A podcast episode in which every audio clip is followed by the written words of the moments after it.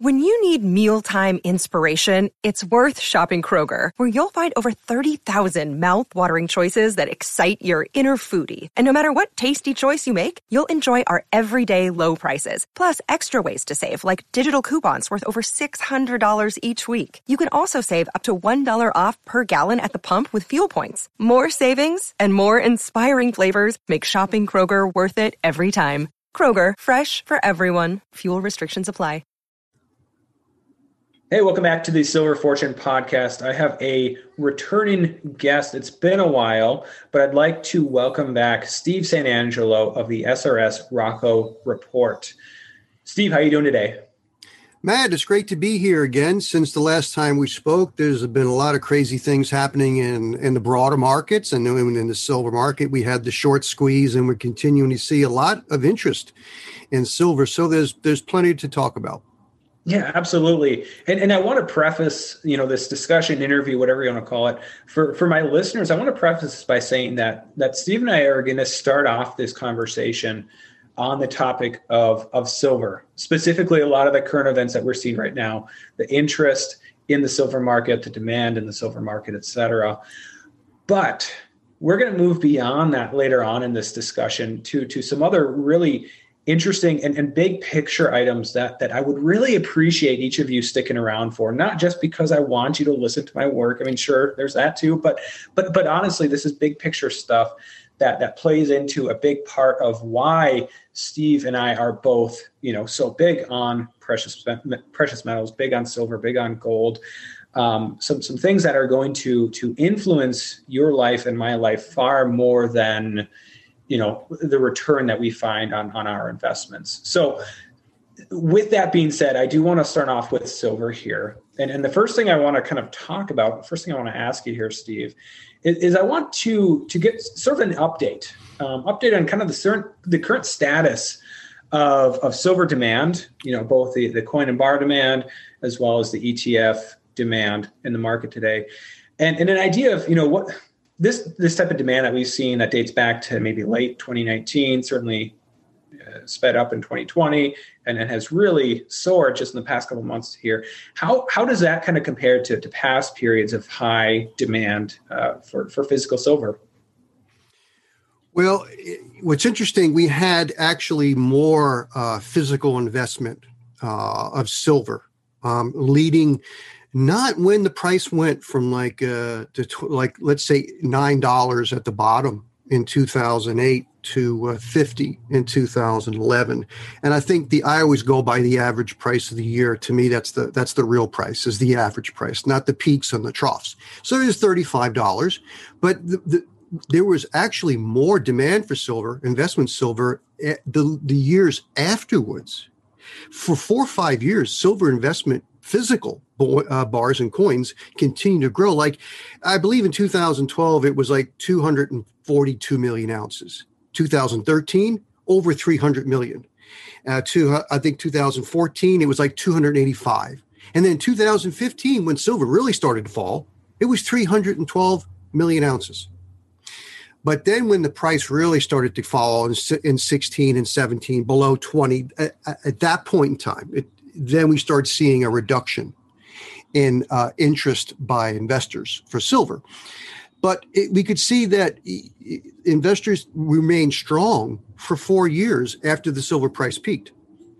And so I, I think we're in the same situation now due to the pandemic. And uh, last year was a record not only did we have uh, we we had 200 a little more than 200 million ounces according to the new World Silver Survey. I thought it was a little bit more. They had first forecasted it was about 230, 240, but it was 200 million ounces, and they said it would have been more, but the shutdowns curtailed the, the, the ability for the mints to put out the metal, and and so uh, they're predicting next this year it's going to go to 250 million ounces. That's that's physical bars and coins. Now the real winner, the real winner was ETF demand.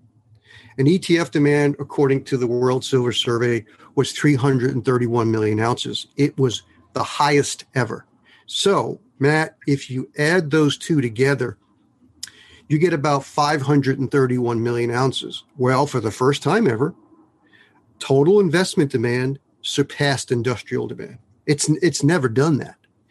Uh, and my first charts that I put out, it was a little bit higher, but uh, again, they they revised it lower. And so, when you say industrial demand was about 490 million ounces yes, last year, and investment demand was 530, uh, that put a pinch on, on the market, uh, and so that's why we saw the price move up. But if we go back over the last couple last 15 years, total physical silver and ETF demand on average is a little bit more than half than industrial demand. So we're talking, you know, 250, 300 million ounces of total silver investment for the year, and industrial demand is about 450 to 500 plus million ounces. So that, and so I think we we're seeing a, a, a big trend change. Um, uh, I I think already, and we could talk about this already in the first four months of the year. We see that the ETFs have 72 million ounces of silver. That's the net right now since the beginning of the year, after the iShares had had liquidated its silver from its high to its low, and I I, I find that very suspect. But as you know, the Sprott PSLV is is continuing to increase. So right now, I believe we are setting up in a new silver market due to the pandemic. So I, I think we're going to continue to see strong silver investment demand. Yeah, you're absolutely right about the uh, the iShares SLV that that at the beginning of the uh, silver squeeze movement, you know, late January, early February, they saw a huge build in inventory, um, and and they've pretty much given up most of that. Whereas on the other hand, PSLV, the the Sprott physical silver, uh, ETF has has continued to to build at a you know a pretty steady pace, which is which is music my ears. I mean, we all everyone has different thoughts and opinions on on SLV and and other similar ETFs, and and you know whether or not that silver is actually there, and and you know how do they source? You know, for instance, you know early February, how are they able to source such a large amount of silver in, in a matter of, of a few days? You know, those are all questions for another conversation but I think you and I can agree that that of these ETFs, you know, PSLV is is maybe the the most trustworthy. Yeah, and because you, you're seeing uh, Sprott add so much silver. I mean, it's uh, it, here's the here's the numbers I have since the since January first of this year. Sprott has added 46 million ounces to the PSLV. Uh, the ETF securities, which is out of the Europe UK and, and part of Germany. Uh, that was a 13 million ounce net increase, and and uh, and and iShares is 10 million. So the top three of the top three, and iShares is the largest by far. It, you know, by order magnitude of three or four times, mm-hmm. it, it, has only added 10 million ounce net since the beginning of the year. And so, yes, that's the thing. But what's what's also fascinating that I just wrote about in a new article for the silver members is that when I on when I'm on Twitter, I say, okay, who's who's the biggest silver investor in the world? What country? People, it, the knee jerk reaction is China. It's not China. China is actually one of the smallest. They they invest in gold. For some reason, China does. The Chinese people, I'm not saying the government, but the Chinese people do not acquire a lot of silver. They acquire gold. Who acquires a lot of silver are the Indians Typically, they do, but they they really cut back last year due to uh, the high price, also the pandemic, because it hit them in the part of the summer. So they it, silver investment in India in the second half of the year was almost nothing compared to what it normally is. But the leading silver investors are the Americans. Americans invested 78 million ounces of silver last year. The second place was Germany at 42 million, followed by India. Get this, 9 million ounces. The year before, India invested 53 million ounces in silver. So that was that was an 85% drop. So can you imagine if India had been acquiring silver last year? This would have been uh, even a much more di- interesting uh, market. So uh, and lastly, over the past 10 years, let's say 11, 2010 to 2020, who has been the largest silver investor? America, United States, over a billion ounces. And second place is India at 623 million ounces, followed by Germany, 310. And so this is those are the, the three biggest investors. Germany has really come up, and I think the, their new generation, of course, compared to the Weimar Germany hyperinflation that took place in the early 20s. But when you could see Germany invest uh, 42 million ounces in silver and they have to pay that VAT tax, they realize that the problems with currencies are just going to continue to get worse. So I, I found that to be a very interesting dynamic. Yeah, no, no. I, I'll be honest. I was entirely unaware of that in regards to Germany, but it, but it makes perfect sense because you know understanding the dynamics of the euro and the eurozone, um, it, Germany has has essentially always carried more than their weight in terms of of um, economic output, and and have certainly, uh, you know, with the with the what amounts to basically you know monetary policy that was that has been bailing out many of these these less prosperous, um, more indebted countries, uh, including you know Italy, including uh, uh, Greece and, and others. Um, they uh, they're really on the other side of that. And so it, it just is not surprising that not only do they maybe have some more economic prosperity, which could, you know, maybe offer them the chance to buy more, more silver, but also they see the writings on the wall for the euro.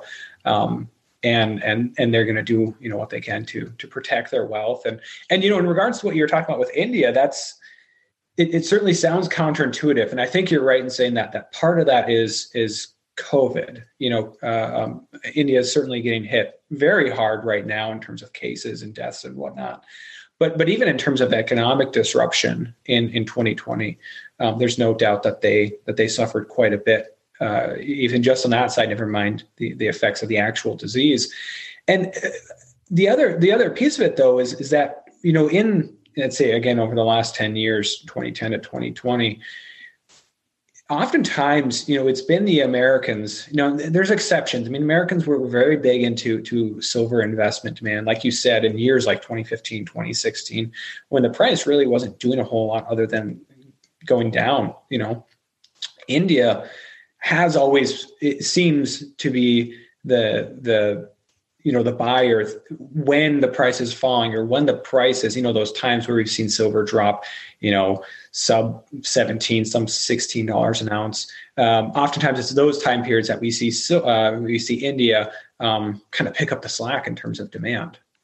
Well you know it's interesting. I, I think it was 15 i'm not quite sure. I, I have to india imported eight over 8000 metric tons of silver uh, several years ago. That was it was eight thousand three hundred something like that. That that's the number I get. That's like two hundred and sixty million ounces they imported. So it goes to show you how much they can be purchasing. So right now, and I just saw that in April they're forecasting that uh, Indian gasoline demand in April, due to this spike in in their COVID cases and deaths, unfortunately, it's twenty percent down in, in gasoline consumption. That's that's a big number, and so you're not seeing that in other countries.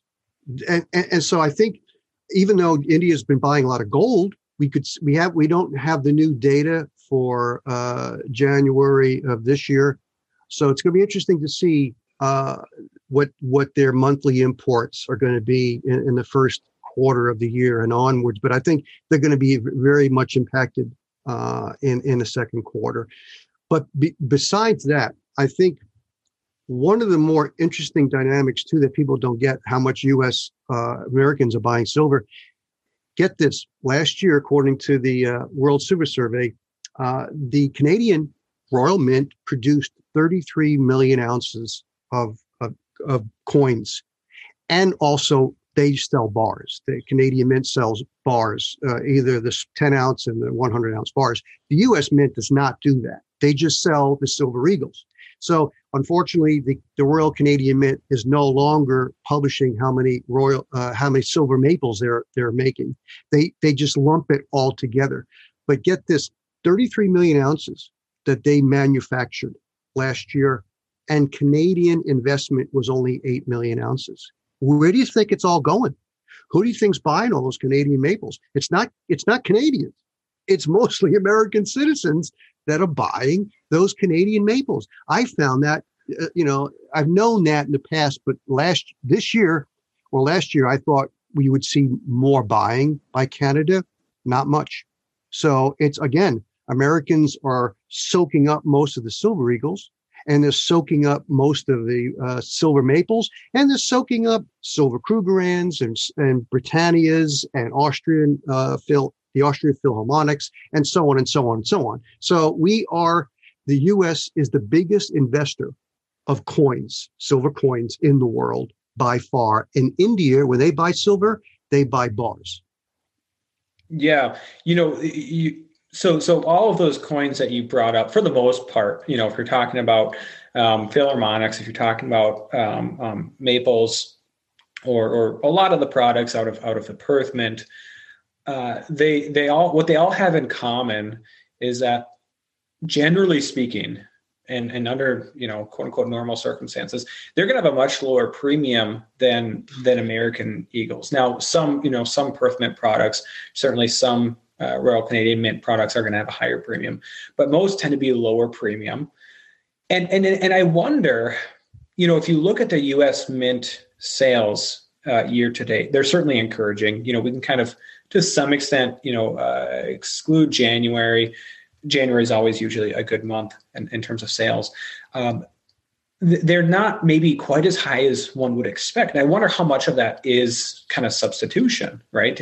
maybe you know consumers are you know taking a page out of out of kind of the U.S. and and their um you know the, the Bureau of Labor Statistics and, and their calculations of, of inflation and whatnot. We're substituting one for another. That we're going for bars, generic silver, or or foreign mints that are going to be lower premium than than American silver eagles because they do tend to be in such a high demand and their premiums have been you know fairly hefty compared to what a lot of investors, you know, were used to for for half a decade at least. Well, Matt, I, I talked to uh, a few dealers, and what this is what's interesting. The Silver Eagles are now the premiums are over ten dollars. They're 10 11 12 dollars and and that's based on buying about 100 coins you get a little bit better you can get less than that if you're buying 500 but that's what it is now most of the large dealers are charging up, upwards of eight dollars for a Canadian silver maple. So it, the maples used to be two or three dollars, and the and the eagles were for five or six. Now the eagles are over ten or eleven, and the, and the maples are now seven eight. So we've seen that it's it's pushed them all up, and the other ones are, are less. Uh, but I think the issue is also that the U.S. Mint is switching over to the new design for the U.S. Eagle and the Silver Eagle. A brand new design, and I've been talking to a, a few dealers and a wholesaler, and it seems as if they're they're, they're selling they've sold out of the old. There there's some left of the old design, but they're going to be bringing in the new design, and I think that's why we're not seeing I think it's a little more than a million ounces of silver eagle sold in April. I thought we would see three or four million. I think this is the issue. They're switching over to a whole new a whole new uh, design. So I think once that happens, we're going to continue to see uh, pretty strong demand for silver eagles, even though, again, even though you're paying 10 11 dollar premiums it, it, it's it's quite amazing oh yeah we've even seen the the, the premiums on on generic silver um, you know far higher than it's been. And and and again you know probably in over a you know we're talking almost a decade since it's probably been this high in terms of premiums you know. You know we started off this conversation talking about demand looking back looking back to um you know you start all the way back to 2008 you know back to 2010 and and you kind of start off by saying that you know even after the the peak in 2011 investment demand in silver was maintained for, for a full five years, very high levels, even though the price had been falling all the while. Um, looking forward, and it certainly would seem to be that, that we're not somehow at a peak right now at you know twenty six dollars an ounce, but but looking forward in terms of demand, how sustainable is this? Uh, and, and I want to come at this from both directions. How sustainable is this in terms of demand from retailers, institutional investors, and industrial users, and how sustainable is this demand um, in, in terms of you know how much how much longer can the market continue to meet uh, this relatively high amount of demand? Yeah, that, that's a good question, I, and I, I don't have I don't have a guaranteed answer. But what makes sense to me now is that after the pandemic, and this, see, we could talk about the other side of the equation, the economy, and that's good. I, I believe the real economy is going to start to disintegrate towards the end of this year and into next year. Uh, even though the, the stock market doesn't show it, and so at that point in time, I think we're going to see even more central bank intervention. So what's happening all the silver, all the hardcore silver investors have been investing. I started investing in silver in 2002. And so you still have them and they've been telling their family and friends. Well, now a few of the family and friends are starting to say, well, after 15 years, you're making sense. And so now they're, they're starting to buy some silver. And so that's what's happening now. And, but, eh, but it's still a fraction of a fraction. So going forward, I think due to the issues now with, I mean, do you know how much debt was added last year in the world? $23 trillion of debt. The year before, and this is according to the International Institute of Finance that they cover the debt. The year before, 2019, it was 5 trillion, and the year before it was 13. So when you add 23 trillion in one year, that that's what it took to backstop the, the, the global economy from a collapse. But they papered it. They really haven't fixed it. And so now all these problems we're seeing with the supply chain, it's it's it's it's there's more to it than the shortages and the issues. It, it's it's starting to disintegrate upon itself. Now we could see a bit of a, a pull up and, and, and a reversal of that, but I think I, I do think so investors are going to continue to acquire silver. And I think we could see some fireworks. Um, I think that will happen in a few years, but it could happen sooner. It, it's kind of hard to predict some of the things that are happening, especially, you know, China is trying to look, they're getting more and more warlike towards Taiwan. Well, Taiwan Semiconductor is one of the largest manufacturers of semi, semiconductors. And we have a semiconductor shortage. So there's just a lot of dynamics taking place that reminds me of the collapse of the late Bronze Age, which we're going to get to towards the end of this this discussion. But Matt, I think I think we're going to see continued strong silver investment demand, and it, you know the you know, World Silver Survey they believe that we're going to see about 250 million ounces of physical silver investment this, this year, and I think that is a very that's a very likely number. So it's it's going to be higher than last year. Oh yeah, and and I don't I wouldn't at all be surprised that you know at, at the current pace if we exceed that you know it really depends on price action. You know the same power of you know the American investor, um, Wall Street silver, and and of course uh, you know Indian, in the Indians, you know, it's another big question in the physical market. You know, you, you kind of talked about two things there that I want to put a pin in and circle back to. You talked about the debt and kind of papering over the recession. You also brought up this this talk about you know similarities between now and the late Bronze Age. But real quick, you know, staying on the topic of silver. So so we're talking about this demand. We're talking about how sustainable is this. Um, there's there's some now that are talking about a shortage in the silver market. You know, it's really it's it's the, silver market is has far more give in terms of of supply being out there, physical supply, than let's say um, palladium or, or rhodium or something similar to that. Um, and, and so it's, it's hard to say exactly when that, that will occur. But you know, from your estimation, you know, what's the tipping point in this for, for industrial users, for, for car companies, um, electronics manufacturers, and all the other industries that, that silver is, is vital for? What's the tipping point for them to see this, eh, see a potential shortage down the road, and you know basically act accordingly start you know preemptively buying silver for future production at, at, a higher rate than they would be you know under normal circumstances. Well it is interesting that when the short squeeze took place at the end of january and beginning of february that the aberdeen and the iShares etfs they changed their prospectus and you you probably read about that.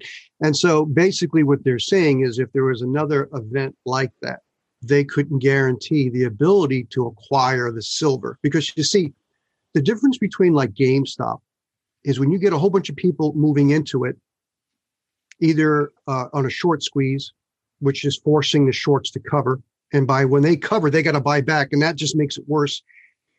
There's only so many shares of GameStop, but uh, when you get a, a huge influx of buyers into the SLV, then what's happening is the SLV's price is going up higher than the spot price of silver, and that's a that they call it a premium, and it, uh, J.P. Morgan cannot allow that to happen. So what they have to do is acquire silver.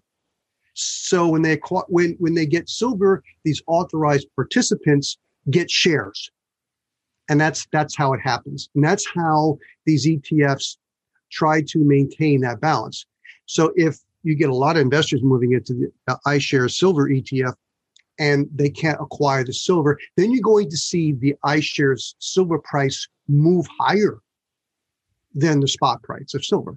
And that that see to me, that's why I don't care if retail investors move into the SLV. I think it's just another it's it's another pressure point on the entire silver market. But when do the industrial users start to get concerned? Well, it is true. Uh, the palladium, uh, the reason why palladium's gone up considerably, I mean, it's gone up four or five times, is due to its the its industrial demand. It's all industrial demand, and so uh, it's been a drawdown of the above ground stocks that are in ETFs and exchanges. So even though there's a lot of silver in the ETFs and in, in other in the LBMA, th- there is actually kind of a tightness in the market because the 1,000 ounce wholesale bars, the premiums have gone up significantly in the last several months. So if that's that's an indication that to get the 1000 ounce bar, there is a tightness. When industrial users find out that the premiums on the 1000 ounce bars really start to go up, that's when they're going to start stockpiling silver. And we have this May 1st uh, uh, Wall Street silver campaign to buy a whole bunch of silver. I, I'm not quite sure how effective that is going to be, but I do think when we start to see a lot of problems in the in the market, more central bank propping up, more investors are going to start moving into silver. And that's physical buying, that's ETF buying, that's institutional buying, and that's going to force the industrial buyers because they're going to need that silver. And so I think when you start seeing the silver price really move and we start getting more tightness and the premiums for the thousand ounce bars really start to move up, that's when the industrial buyers will be coming in to make sure that they have the silver to, to, to manufacture their products. You know, what you said there was really interesting about the thousand ounce bar market and, and the rising premium. Roughly a year ago, uh, when when when people were finally kind of waking up to you know we, we have a we have a global pandemic happening and you saw this this major i won't even call it an uptick a huge surge in in demand for physical silver.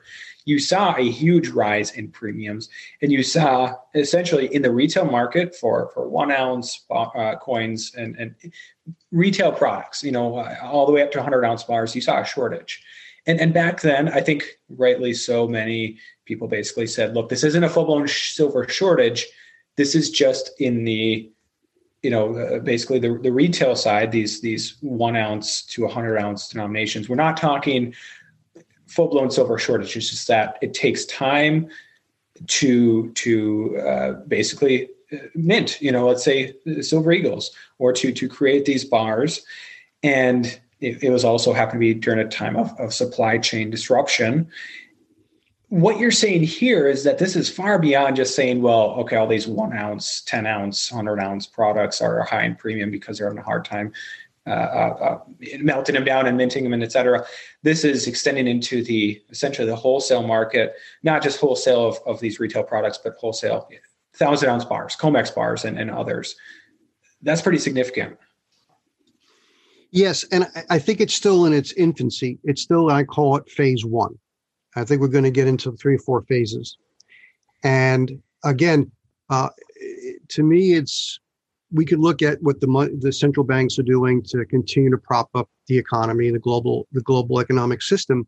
But then there's the energy in the background, and the energy in the background is going to get into trouble. And if the energy gets into the trouble, then the central banks lose control because you can print money and do all these things if oil production and consumption increases. You can get away with it. You can, the lie, you can do the lie. But if energy production and consumption really starts to fall, then it's, it pulls the curtain from the Wizard of Oz. You see, he's not a big guy on a screen. It's a, it's a little chubby guy, you know, behind the screen, sitting there with a microphone. And so that's the issue. That's the real issue that, uh, to me, that's, that's the dynamic of the silver market that's when people start to wake up about silver is when they understand a lot of these assets that are based upon energy growth are going to be in trouble. There's not many good assets, gold and silver, to hold your, protect your will. So I think that just gets better over time.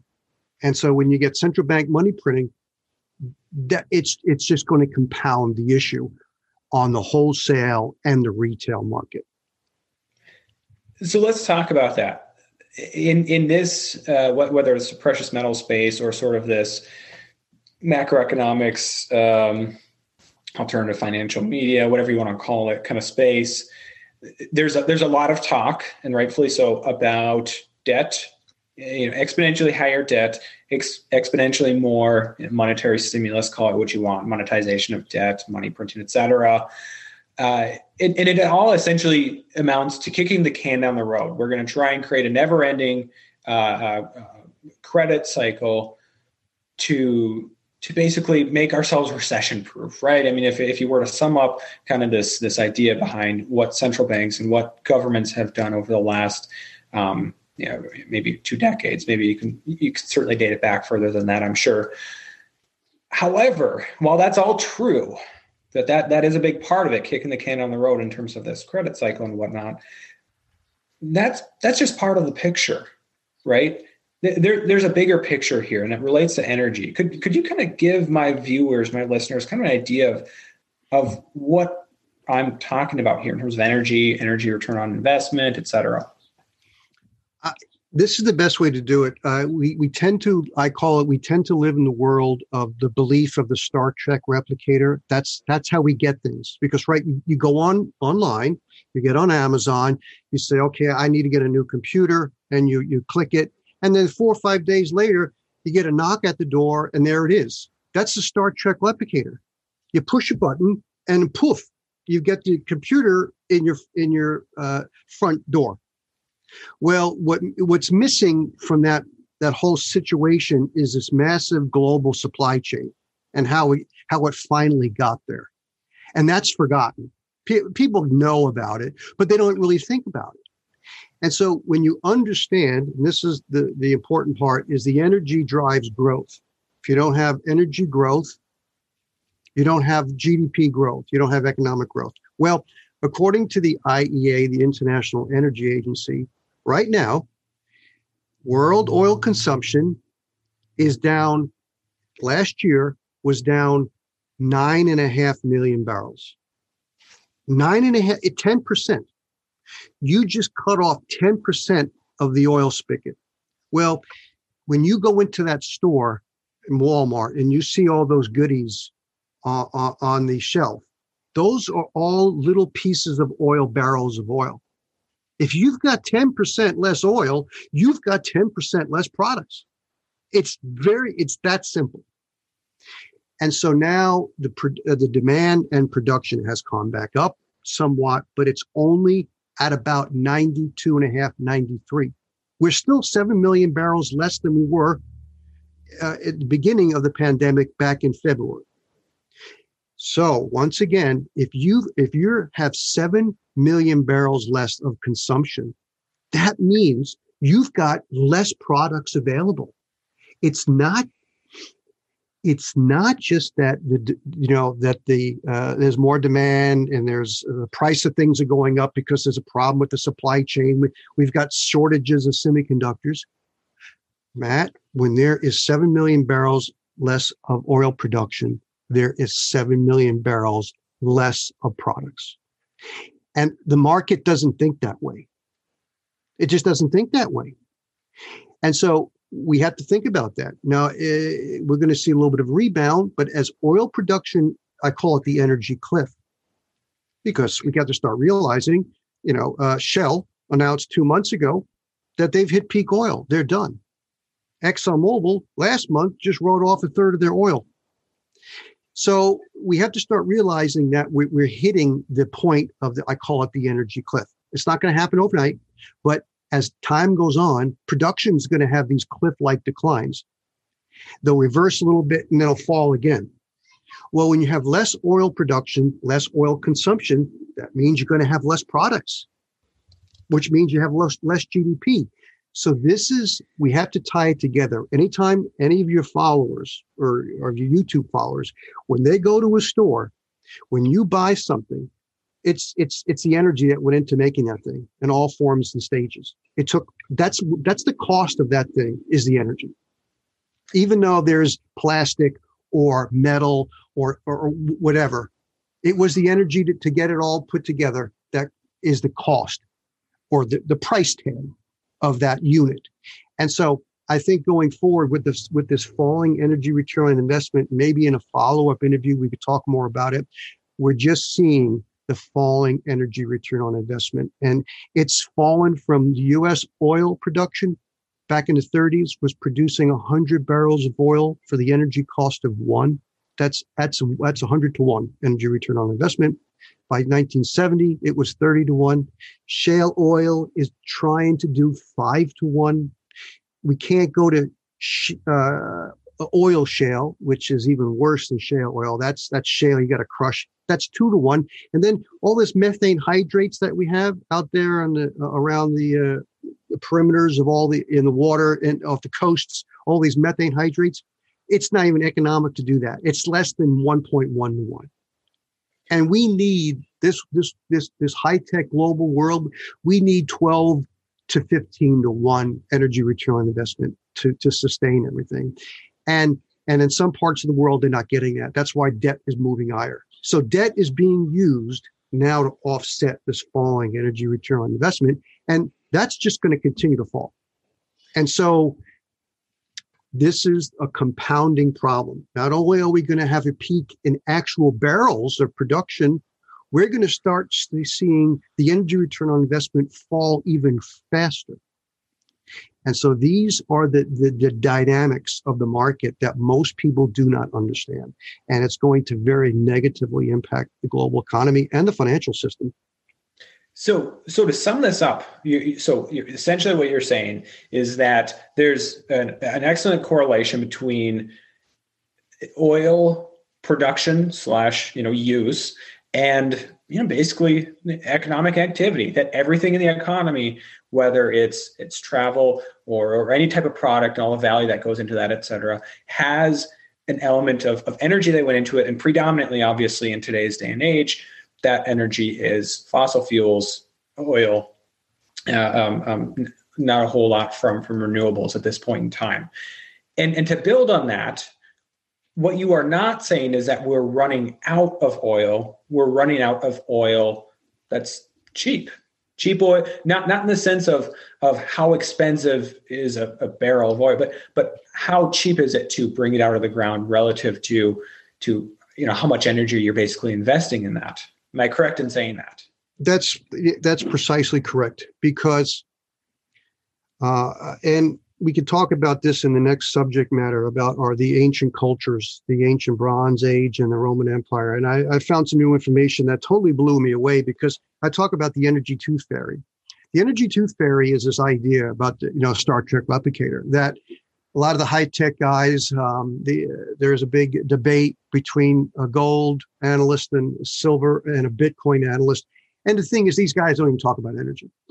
So we, you know, we we believe in a, in a uh, jet cartoon Jetsons future. We're going to fly around in cars, and, and Elon Musk is going to start sending people up to space. And nobody is looking at the energy that it needs to do all that. And so there's this, I call it this new high tech religion that's, it's kind of like based upon, would you, we're just going to do all this wonderful high tech stuff and nobody can. Another day is here and you're ready for it. What to wear? Check. Breakfast, lunch, and dinner? Check. Planning for what's next and how to save for it? That's where Bank of America can help. For your financial to-dos, Bank of America has experts ready to help get you closer to your goals. Get started at one of our local financial centers or 24-7 in our mobile banking app. Find a location near you at bankofamerica.com slash talk to us. What would you like the power to do? Mobile banking requires downloading the app and is only available for select devices. Message and data rates may apply. Bank of America and a member FDIC. There's the accounting of the energy. And that's the problem is the energy is, is, is, is, is getting into serious trouble. And so when you understand that, when you understand that the energy is in trouble, then uh, the, the, global supply chain is going to start to start to really disintegrate. And we we we we see examples in the past, but that's what it comes down to. Human beings need a certain amount of calories to stay alive.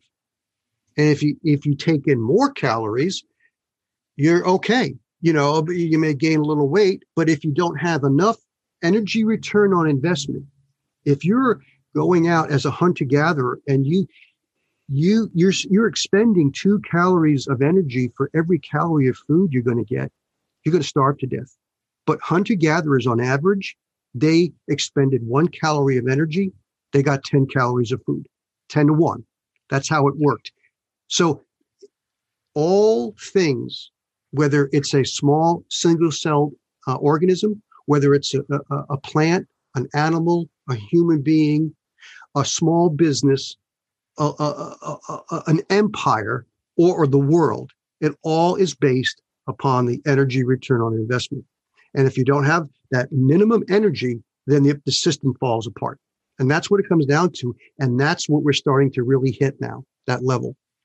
And so bringing it full circle back to to the uh, exponential growth in debt and and and continued unprecedented monetary stimulus, that that essentially amounts to an attempt to to synthetically kind of paper over that deficit that this that this energy return on in, investment is has basically been dropping for a long time now as you said. It's at a low number well below the threshold that that we need to to sustain what we have right now. And you can try and paper over it with with debt and with stimulus but but we know how that goes and and and it doesn't work over the long term. No and I think once the world begins to understand that we've passed peak production, and that's just one aspect, right? We've passed peak con- unconventional. Uh, conventional has been in a plateau. And let me tell you, the countries, these, uh, the oil companies and these countries, like in the OPEC, they have invested a lot of money just to keep that flat. A lot of money to keep that, or a lot of energy just to keep that from falling. And it, it hasn't increased, but that's going to start to fall. What's made up the difference is the unconventional, and most of it was shale oil.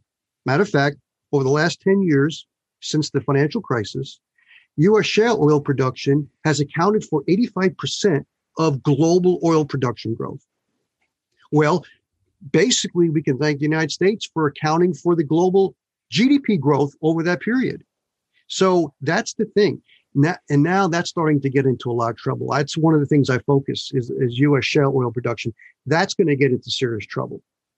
And I think we're going to see from today a 70, well, from the peak, we're going to see a 75% decline in shale oil production by 2030. And there, there is no 2.0. That, that's it.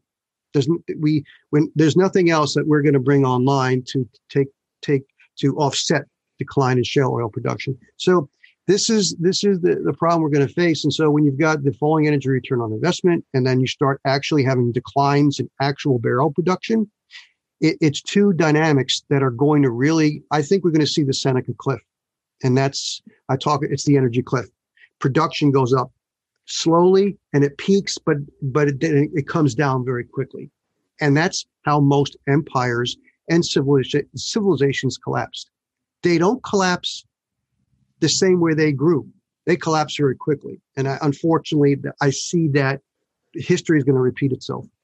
Okay, so there's a lot of people in this space that compare uh, the the collapse of the Western Roman Empire to the present day United States. That there's certain similarities, whether it's in terms of our society, certainly in terms of economics, uh, currency debasement, et cetera. I think all valid comparisons. Um, but but you you've already brought it up a couple times here. A comparison to a different age, you know, something that happened, you know, over a thousand years before, you know, the collapse of the of the Western Roman Empire, uh, the late Bronze Age collapse. Talk talk some about that and, and kind of the similarities to this discussion that we're having right here. You know, Matt, I, there's not many times in my life I get surprised about information that totally makes me think differently, and it's it's been an ongoing process. Because I, when I first got into precious metals, I I got into them like everybody else, you know, debt printing, uh, debasement of the currency, uh, you know, uh, protection, insurance against the collapse of the dollar. That's the reason why you get into precious metals. But then I understood the energy situation and how it impacted everything. And so what I knew was about how much energy it took to produce gold and silver now. And I kind of thought about the way it was back in the Roman Empire, all the labor. What I did not take into consideration was the massive amount of wood that it took to smelt these metals. And Matt, let me give you just one number. And if you are a silver, especially a gold member at the SRSrocco Report, we I, I discuss this because there's a lot of a lot of research, research and detailed information. But in the Roman Empire, the peak of the Roman Empire, uh, on an annual basis, they were producing uh, about 200 metric tons of silver a year. The Romans were. Uh, and this was about uh, 50 BC to 100 AD. It took 2 million metric tons of wood to, to make 400,000 metric tons of charcoal because you needed the charcoal to smelt the lead and the silver. The wood couldn't do the higher temperatures. So it took 2,000 metric tons of, of uh, 2 million metric tons of wood just to produce a year's worth of silver. Do you know what it is for a 50 year period? Because that's what it takes for some of these trees to regrow. A hundred, a hundred million metric tons. So the Roman Empire, just for silver, let's forget about copper. Let's forget about gold. Let's even forget about iron. All the, and that, and then they did pottery, and then they actually had glass. All that took wood. Just to produce silver, they cut down 4,000 square miles of wood. So when I understood this, the reason for the collapse of the late Bronze Age, and I'm going, I'm doing a, a, a huge video on this. Bronze is nine parts copper, one part tin. And the Bronze Age was in the Mediterranean. And there was like six or seven different civilizations, empires. You know, the Roman Empire was one empire. But the late Bronze Age had the Mycenaeans, it had the Hittites, it had it had all these different uh, separate it was a, it was actually globalization in during the late Bronze Age, which is like about 1500 BC to about 1200 BC. It collapsed within 50 years. We're talking all of these different civilizations all collapsed within 50 years. And the reason for that was because tin was what I call the semiconductor today. To do bronze, you needed one part tin, nine parts copper. Well, in the Mediterranean, there was a lot of copper, but there wasn't much tin. They had to go to different, they actually had to go to Afghanistan to get the tin. Due to a lot of these different issues, when when when the the supply chain started to fall apart, they couldn't make bronze because the, this, to get the tin, it, it was it, this whole system there was trade amongst all these different civilizations during the late Bronze Age. And when it started to collapse, the whole thing fell apart. Just like what we saw during the pandemic, when you couldn't get food, certain food items and certain items, which you couldn't get toilet paper, you couldn't get tin. And this is what they needed to make their their chariots, their their bronze swords, their all these different things. And so the issue is what's happening today, man, the problem with the Bronze Age and the Roman Empire, they collapsed. The main factor, according to my my analysis, there's a lot of a lot of additional reasons, was the falling energy return on investment of wood. They consumed so much wood They had to go even further places, and a lot of the wars, like the the the the, the ancient city of Troy, part of that reason for that battle was wood. Not many people understand that. So it was a falling energy return investment of wood. Today, it's a falling energy return retestment uh, of oil because you need oil to extract coal. You need oil to produce natural gas wells. You need a lot of oil to produce natural gas wells. So, what when tin became problematic and the supply chain started to break down the late Bronze Age, it, it started to all fall apart. Well, I see the same thing with the semiconductor because it it's even worse because a semiconductor needs a supply chain of 50 countries to make it possible. And everything today, as you know, is run by semiconductors. Uh, everything is by computer. And so I think this is the problem we're facing. And I'm more, actually, Matt, to conclude, I'm more concerned about the global supply chain than I am about the energy. And up until a few months ago, I was more concerned about the energy, but now I'm very concerned about the global supply chain. So another way of putting this, if, if you want to bring back to another analogy of, of the hunter gatherers, right? Uh, okay, there's a lot of reasons for why uh, the world back then, you know, pre-farming, only supported a certain population, and a lot of it goes back to energy return on investment today's society and today's standard of living is been created on the basis of a certain energy return on investment. We're no longer at that level of energy return on investment. We've been doing what we can to try and paper over those things, or, or you know, in the case of like you're talking about unconventional oil production, shale oil, to try and maintain what we have now. Uh, but but just like in the late Bronze Age, um, we're expending more and more um, energy to to maintain our current standard of living, and and that's entirely unsustainable. Yeah, I think what you know, this is what's amazing too. When you, I've been reading all these different uh, research. Uh, we we look at North Africa, um, which is now in Tunisia, Libya, and Morocco, and uh, according to the ancient texts, and they've actually done pollen studies that was a, a massive green forest. Uh, mm-hmm. But it, you go there now, and it's it, it's it, there's it's like there's some trees, but it's there was elephants and there was giraffes in North Africa, but that's all gone now.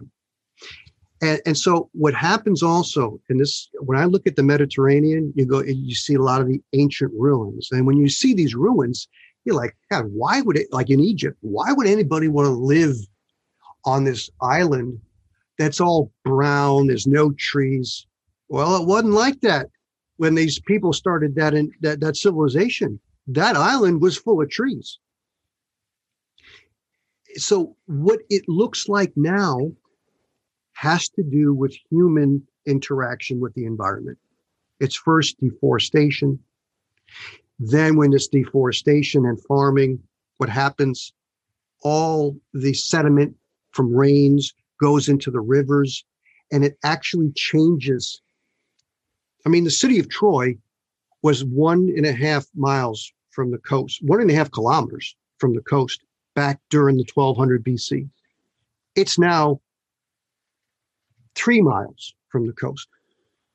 And that's because of silting from cutting down all the trees. And, and so it, it, it's, it's, it's amazing how much the Mediterranean has changed due to human human interaction.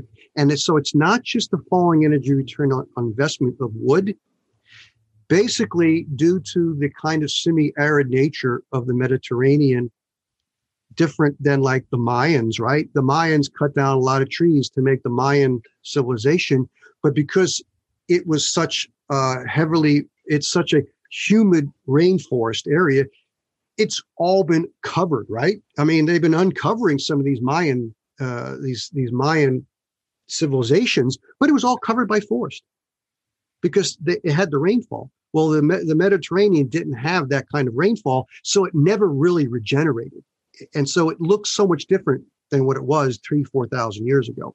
And so, part of the problem, and I'll tell you, the reason why we don't look like that now, the world doesn't look like that now, is because we got into coal coal saved coal saved the forests of the world because you should see how much wood that they were cutting down in Britain in the 14 and 15 and 16 and 1700s. They were decimating their forests, and they were running out of wood to to make iron and to make and make glass and do all this smelting.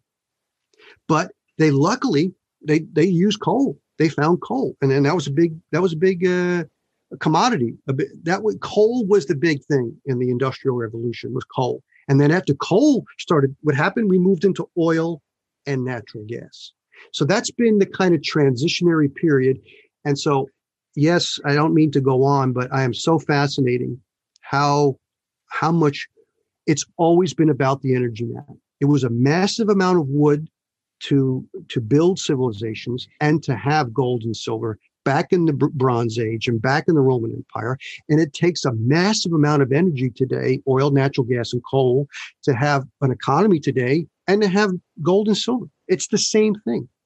And now we're getting in trouble with energy, just like these past civilizations did before you know another one that comes to mind because you're talking we're talking a lot about trees apparently today and, and wood and whatnot you know the the bible and, and, and a lot of other you know historical texts uh, reference the you know the cedars of lebanon in fact you know if you look at the lebanese flag it's got a big cedar tree on it they're still there in lebanon but they've been deforested to to a vast extent compared to where they were 2000 3000 years ago and that was a big part of it I mean, it's these huge, beautiful trees. It's no wonder they they were so prized for for construction.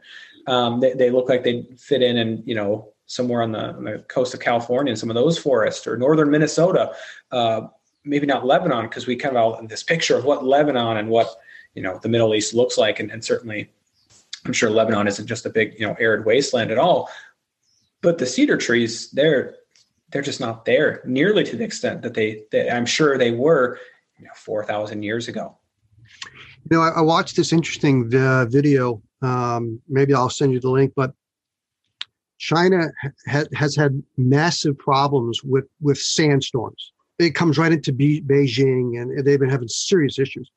There's this large area up in northwest China, and they've been working on it for 20 years. It, it turned into a desert but it, it kind of like what Egypt looks like. Let me let me tell you, when you see those pyramids, and I'm thinking, why would anybody build pyramids in this desolate desert?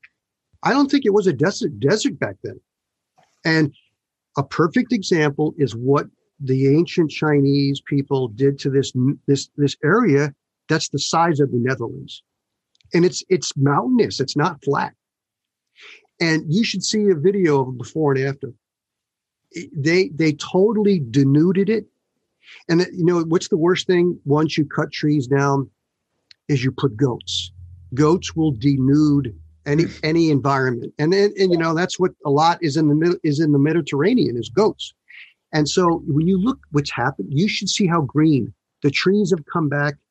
And then when the trees come back and and the shrubs come back and the and the grasslands come back, you have water that used to come down that makes mud, m- mud, mud rivers or mud creeks. Now, now the water is clear, and we're we're seeing in other instances in Africa that in small areas they're redoing this. They're actually trying to reforest and revegetate what used to be there. But now, when you you know a lot of the poverty that you see in North Africa and these, these different places in, in the Mediterranean, is, is due to we've destroyed that environment. And, and the climate really hasn't changed in, since 3,000 years ago.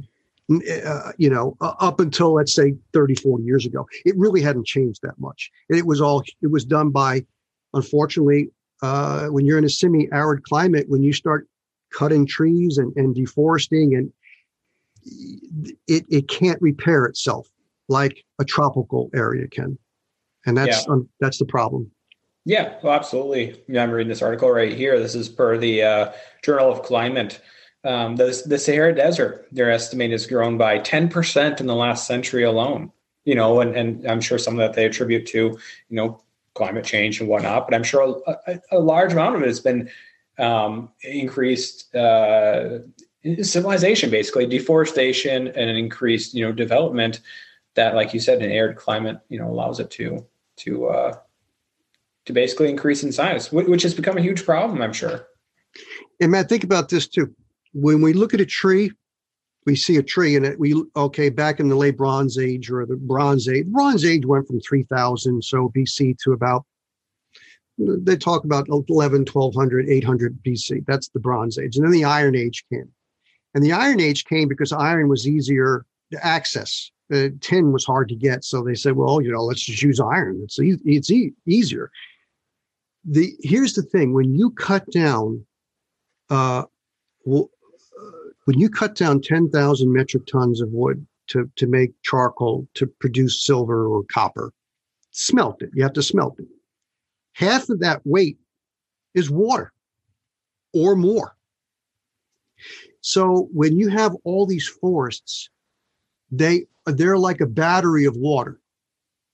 The trees, the stems, the leaves, and then underground.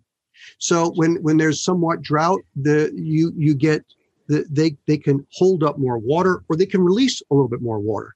But when you cut the trees down, you're actually changing the microclimate especially when you're cutting down 4,000 square miles of trees. And, and, and people don't, a lot of people don't get that. So you, there was all this water held in these trees, and the trees were being used to moderate the microclimate, the local climate. So when you cut them down, at first no one noticed. But then when you're cutting down 50 or 75% of the trees on Cyprus, which was, you know, Cyprus, the word Cyprus comes from uh, cyprit, which is copper. And during the Bronze Age, Cyprus was a big supplier of copper. But when you cut down a lot of trees on Cyprus, the droughts came. And so people say, well, part of the reason for the decline of the late Bronze Age, the drought. Well, it, it wasn't because, you know, the good Lord or Mother Nature said, well, you know, it's time for a drought.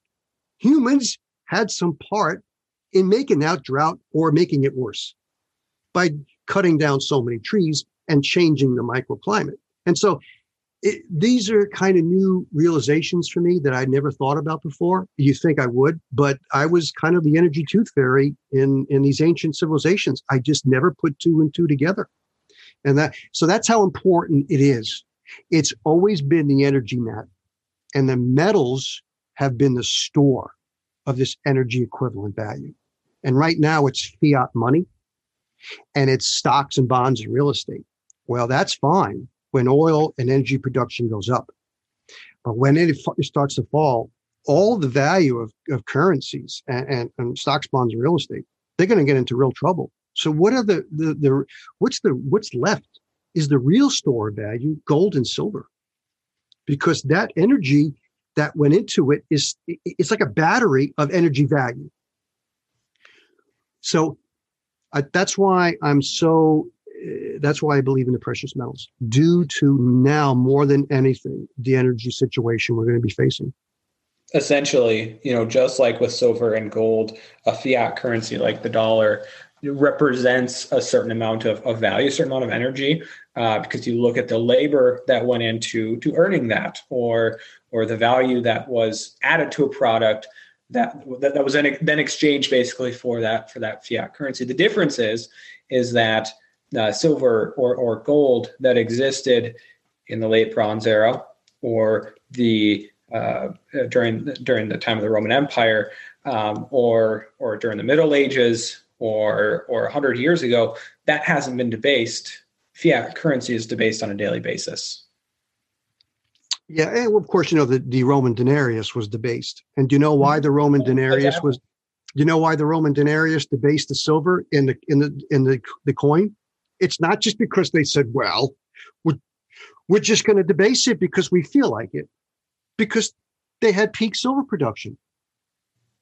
So if you start running out of, if you can't grow your silver production and the, the economy kind of grows, or you have to maintain more of it, right?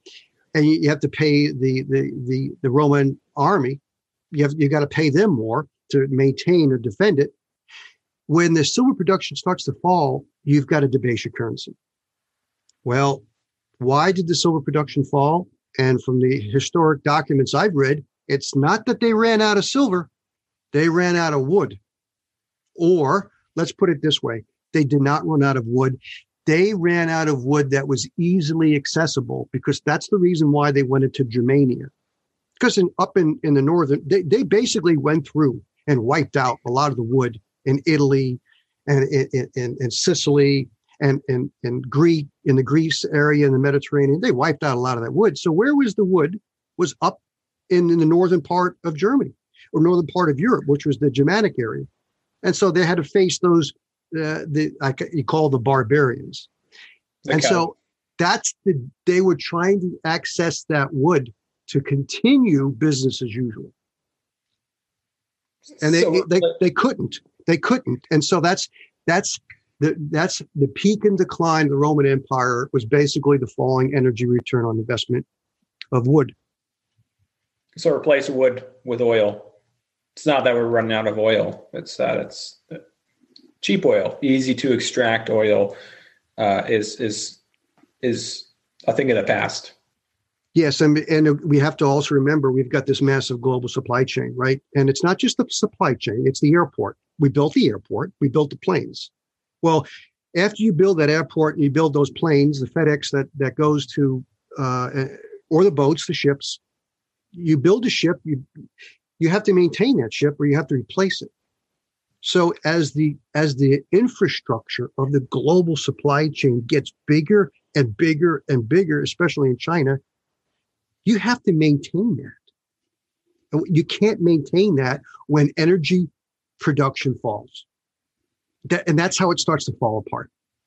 And so, yeah, I, I think that's that's the issue. And also the other issue is there's the falling energy return on investment of of food production and when you first cut down a forest on a, let's say, uh, the lowlands, you've got very nice topsoil. Well, you've got the sun energy, right? Photosynthesis that makes the food, but you need the good topsoil, the bacteria to make the food, to produce the food. Well, when you deplete that, and this is what the Western cultures started to happen in the late 1800s, we started depleting our farmlands in the early 1900s. Well, what did the Germans do? They came up with NPK, and that's what we're using: nitrogen, potassium, phosphorus uh, on the on the soils to continue business as usual, along with a lot of other stuff, pesticides, herbicides, fungicides, all those things. And so now the soils are so poor they they cannot produce food without injecting a whole bunch of petroleum based stuff to continue food production. So this is another issue that's that's a part of the wood and the oil energy is the food production that's going to get into serious trouble because we have depleted so much of the topsoils that they can only work if you dump millions of barrels of petroleum products every year into the soils. That's the only way they work. You know, I, actually, I think it was just yesterday I learned you you know who one of the one of the largest uh, not one of the largest exporter of of uh, phosphates for the use of kind of farming restoring farmland or, or, keeping the soil in in in good condition. Happen to have a guess at who's that who that is? It's uh morocco who we were just talking about you know uh, but, i i did you know i i did not know it was morocco. But you know again we're talking about farmland in the United States or, or China or India or where, you know, that that requires this massive amount of energy this massive supply chain that doesn't just start with with uh, fertilizer from from the cattle farm down the road. We're talking about phosphates all the way from Morocco. Yeah, and that that's a that's a great point, Matt. And when you start thinking that way, you see, I think uh, well, we, we're hearing the shutdowns of the uh, the motor plants because they can't get the chips to to do this. Well that's probably just you know there's other aspects that are happening too. And i've also heard i went to my local my local lawn and uh, lawn mower gas uh, guy that who, he, he takes care of repairing you know lawnmower equipment. He says that it's impossible for him to get electronic parts for, for lawnmowers and, and weed whackers and things like that. So it's just not the chips there's a lot of problems. And this is just the beginning. You see, the, the idea of plenty when you go into uh, Walmart, and you see all that stuff, or you go to McDonald's and you could they give you your food in a nice brand new paper bag, and you grab a handful of napkins. No one for years we just thought this is like the Star Trek replicator. I walk in, is all this stuff for the eye can see. Well, that that's going to end, and wait till we have to start dealing with what they do in, in these third world countries when you go to some of these third world countries is you see the car has got a different door a different trunk color and they're just they're just trying to make it work and they're doing the best they can. Well that's a third world country. Wait till it starts happening in in europe and the united states and that's coming Oh yeah, I uh, you know you think of again if you think of everything in terms of energy, and hey, I'm guilty of this too. But the amount of trash that's thrown away, plastic packaging, paper, uh, whatever that that all represents a certain amount of energy. And of course, past generations, you know, if you look at back at like the uh, the the Great Depression era, they were certainly better at avoiding that, and and they certainly didn't have you know the plastics and whatnot uh, um, to to throw away, but they had certainly the choice there. And you know, just today, I, I think today or yesterday, I saw you know, post about back in I think this was like 1939. You know, still kind of the tail end of that. You know, right before World War II, uh, there were uh, um, um, what were they? Basically, mills in the Midwest um, that would uh, throw wheat basically into to bags, right, to, to ship out to to you know the end consumer. And they learned that a lot of these families, because of the poverty they were put in, they would take those sacks, which were a good fabric, and basically create clothing out of them. So they started patterning them, right, putting flowers and whatnot on them, so that they didn't just have you know the dingy, uh, you know, tan or white color or whatever, you know, to, to add some value for for these people that were were really hurting. Uh, we we don't we don't do that these days. no, and and unfortunately, we're trained not to and that it's a throwaway it's a throw you know i'm guilty of it too. We, we're a throwaway country. And that's because we have this idea of this you know this you walk into any supermarket and you walk into any, any large like uh, like walmart it, there's all this stuff. And but that's it's an illusion.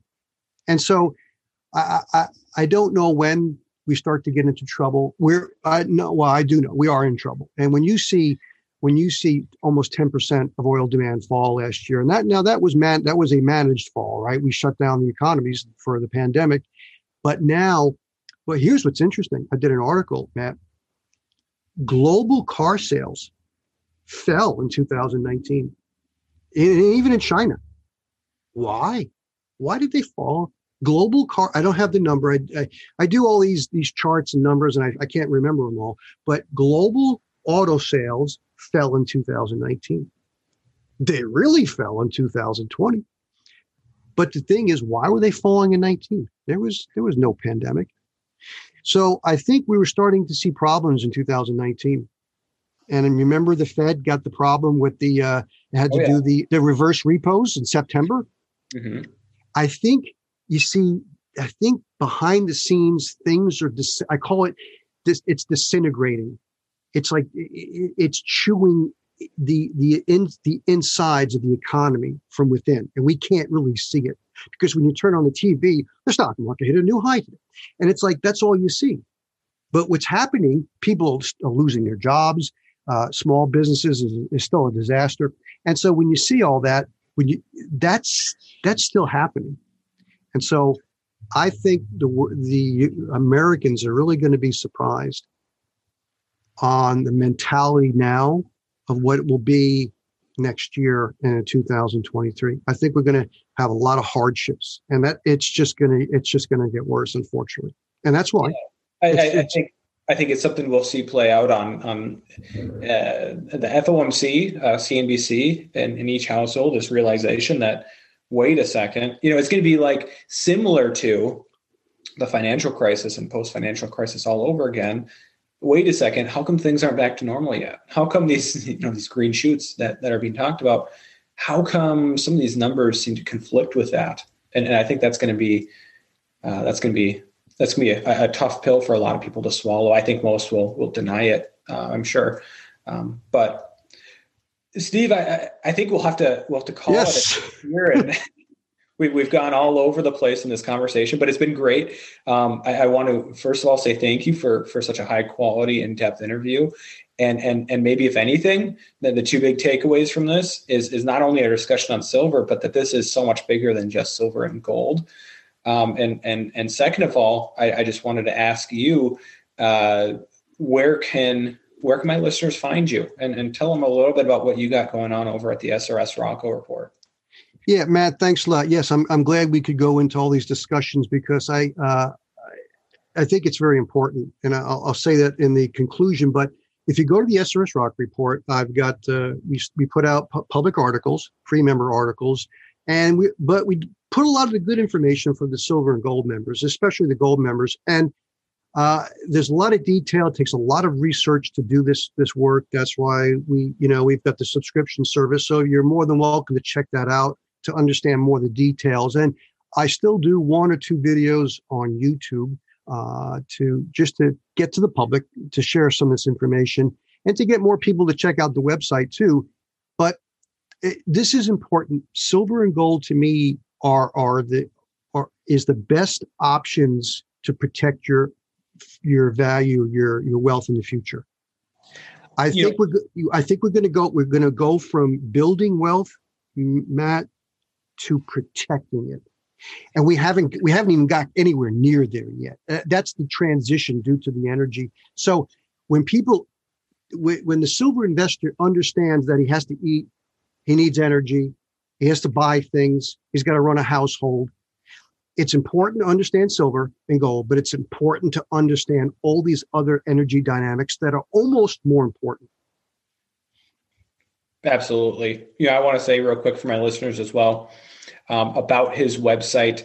You know, there is a membership, but I can say that if you want a primer for what's behind that um, with with the silver, with the gold membership, there's free content on those there as well. All you have to do is sign up. In fact, I, right now on my my screen, I have an article that that was posted earlier this week titled "Total World Silver Investment Continues to Put a Huge Squeeze on Global Mine Supply," and it's great content you know, it's it's it's a ton of the stuff we discussed today. A lot of great numbers, great charts, and and that's that's all free. If if you want a primer for for what else uh, is is um, on that website as well.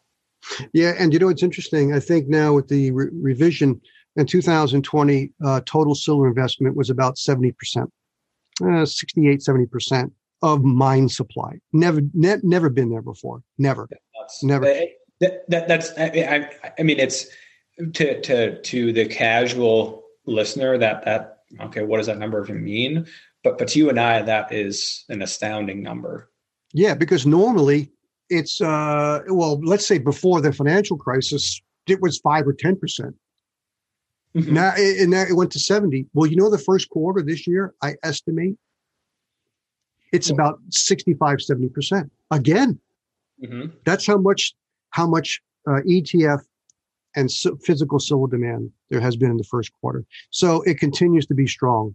And we can't have too many quarters or too many years like that. Something's going to give. And it's usually what's going to give is the price. And that's on the upward, on the upside. Well, we're just starting quarter two right now. And and I'm thinking I'll probably having to have you back on, you know, maybe start a quarter three to, to get an update on all this. Because I, I, I tend to think that this this unsustainable path that we're on in so many different ways that that somehow this isn't going to change anytime soon. I totally agree, and thanks for your time, Matt. Always a pleasure, and I think uh, uh, I will uh, put your the video or the the interview up on the website when it comes up for the public. I appreciate that. Thanks, Steve. Uh, hope you have a great day. You too. Thank you.